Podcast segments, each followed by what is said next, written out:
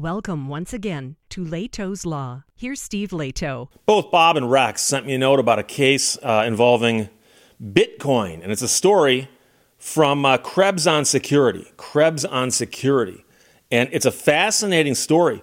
Here's some Bitcoin. Oh, and you've been served. so it involves, you know, that crypto, but also involves serving somebody with a lawsuit and how they can do that in this day and age. So a California man who lost $100,000 in a SIM swapping attack a few years ago, is suing the unknown holder of a cryptocurrency wallet that harbors his stolen funds. The case is thought to be the first in which a federal court has recognized the use of information included in a Bitcoin transaction as reasonably likely to provide notice of a lawsuit to a defendant. So in this case, it would be a link to a civil claim filed in federal court. Experts say the development could make it easier for victims of crypto heists to recover stolen funds through the courts without having to wait years for law enforcement to take notice or help. So, in theory, someone steals something from you. If you know who they are, you sue them and try to get it back. So, turns out that this guy's Bitcoin was hijacked and he thinks he knows where it is. It's in a wallet. He doesn't control the wallet, though. So, he's thinking he's going to sue the person who controls the wallet to get the money back. Doesn't know who that is. But it turns out that you can contact the holder of that wallet, theoretically, by putting something in that wallet with a little note on it. So the man is a healthcare worker in Fresno. He asserts that thieves stole his Bitcoin back in 2021 by executing an unauthorized SIM swap that involved an employee at his mobile phone provider who switched his phone number over to a new device that the attackers then controlled. They say the crooks then used his phone number to break into his account at Coinbase and siphon roughly $100,000 worth of cryptocurrencies. Coinbase is also named as a defendant in the lawsuit, which alleges the company ignored multiple red flags and it should have detected and stopped the theft. Now, Coinbase has not responded to requests, but working with experts who track the flow of funds stolen in cryptocurrency heists, the man's lawyer identified a Bitcoin wallet that was the ultimate destination of his client's stolen crypto. The attorney says his client's since been made aware that the Bitcoin address in question is embroiled in an ongoing federal investigation into a cryptocurrency theft ring. Said it's unclear the Bitcoin address that holds the client's stolen money is being held by the government or by the anonymous hackers. And that's one of the things about Bitcoin is you don't know these things. Nevertheless, he's pursuing a novel legal strategy that allows his client to serve notice of the lawsuit to that Bitcoin address without knowing the identity of his attackers or anything about the account holder. And if he does this and service is considered good, if the other side doesn't answer, then he could win a default judgment. If the other side does answer, they have to identify themselves. So take your pick. In a civil lawsuit seeking monetary damages, a default judgment is usually entered on behalf of the plaintiff if the defendant fails to respond within a specified time or fails to respond in an appropriate manner. Assuming that the uh, cyber criminals who stole the money don't dispute the claim, Experts say the money could be seized by cryptocurrency exchanges if the thieves ever tried to move it or spend it. But of course, that gets tricky because there might be some way they can move it without that happening. The U.S. courts have generally held that if you're going to sue someone, you have to provide some kind of meaningful and timely communication about the lawsuit to the defendant in a way that is reasonably likely to provide them notice. And most courts require a summons that follows a form there's an actual form for it. And by that I mean they, the courts lay it out, the language it's on it, what it looks like. And most courts will provide you with a blank one and say, fill this out, put all the information in. The court will look at it and then approve it and you go, go serve that on somebody. And Michigan's summonses in state court have some lines of directions. And line number one says, You are being sued. Not so long ago, you had to track down your defendant, hire someone, like a process server but legal experts say the courts have evolved their thinking in recent years about what constitutes meaningful service. So now, for instance, we've heard of cases that were filed via email, which of course causes problems because most mornings when I get up and I turn my, my computer on, or if I look at my smartphone, uh, I've got just as much email in my trash as I do in my inbox. And I glance at it, but I don't know if there's stuff in there that I, I really shouldn't be chucking. Um, on December 14th, 2023, a federal judge in California granted this man permission to serve notice of his lawsuit directly to the suspected hacker's Bitcoin address using a short message attached to $100 worth of Bitcoin that the man would send to the address along with the message. Bitcoin transactions are public record, and each transaction can be sent along with an optional short message. The message uses what's known as an op return or an instruction of the Bitcoin scripting language that allows users to attach metadata to a transaction and thus save it to the blockchain. In the $100 Bitcoin transaction that this man sent to the disputed Bitcoin address, the op return message said, O service, summons, complaint, U.S. District, Eastern District, California. It's abbreviated, but that's what it means.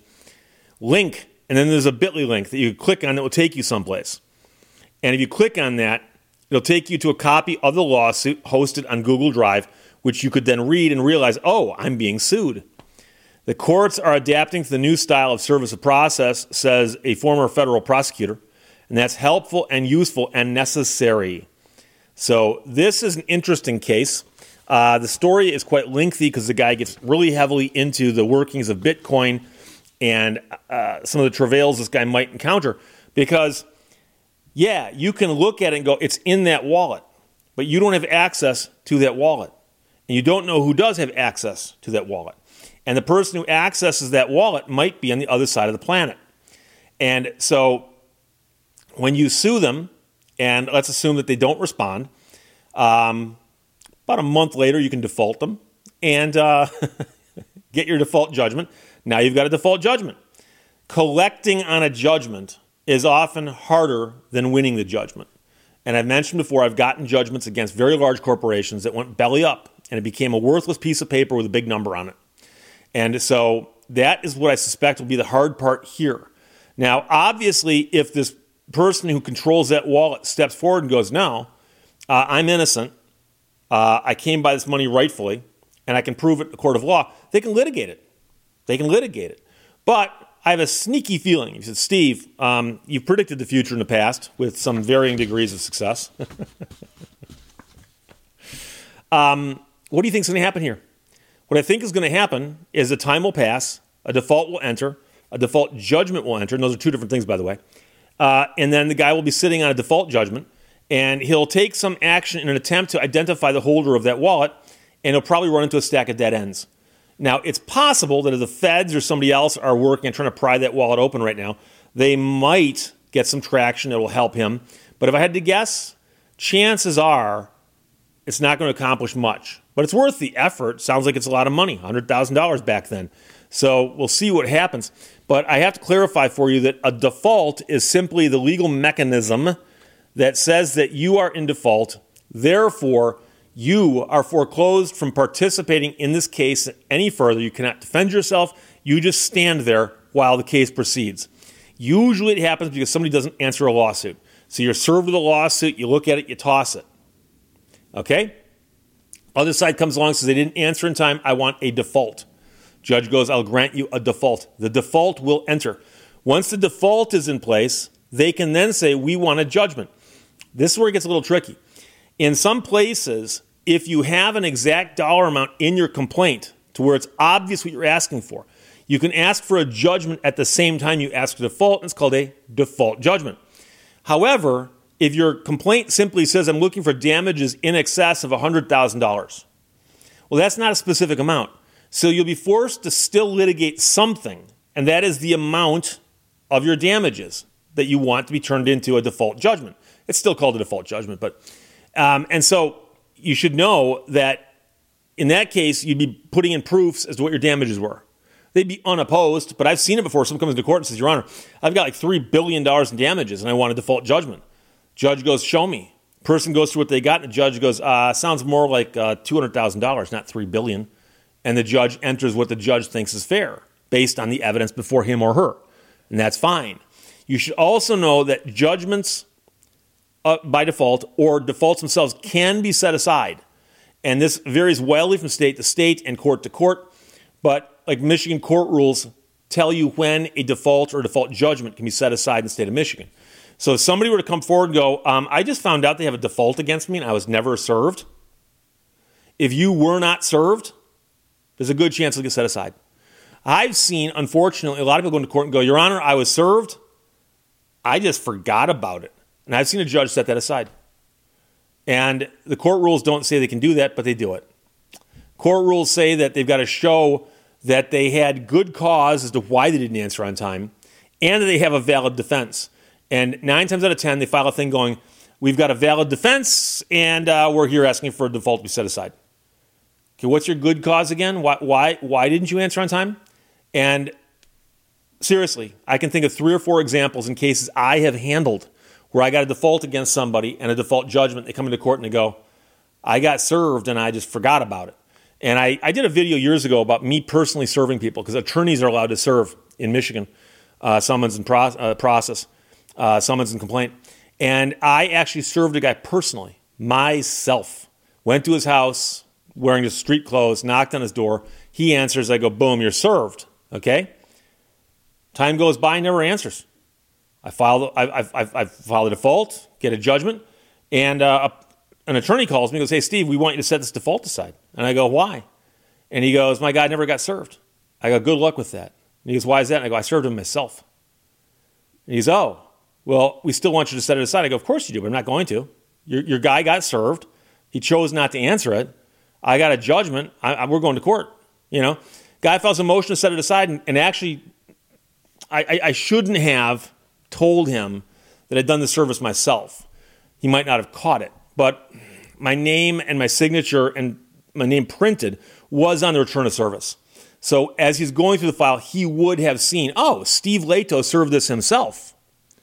So when he went into court, he goes, Your Honor, we got a, we got a meritorious defense. We want the default set aside. The judge goes, Yeah, what's your good cause? And he goes, My client got served. He's really busy that day. He got served at home. And he put the summons and complaint on top of his refrigerator and forgot about it. Judge goes, Okay, I'm going to set it aside. And I go, um, Your Honor, what's the good cause for the lack of defense? And the judge goes, Well, it's oversight, and if you got a good case, you win anyway, so who cares? Well, it's just creating a ton of work, and the court rules say, here's what you do if you get sued. Remember, the summons says, one, you're being sued. Guy been sued before, too, by the way. So he knew what he's supposed to do with it. But this is an interesting case serving somebody via their Bitcoin wallet. We'll see what happens. Rex, thanks for sending that along with Bob. Krebs on Security published. It's a very lengthy article, and it's pretty cool how the guy goes into all of this. But here's some Bitcoin. Oh, and you've been served. Questions or comments, put them below. Let's talk to you later. Bye bye. Thank you for watching Lehto's Law. I owe my solitude to other people.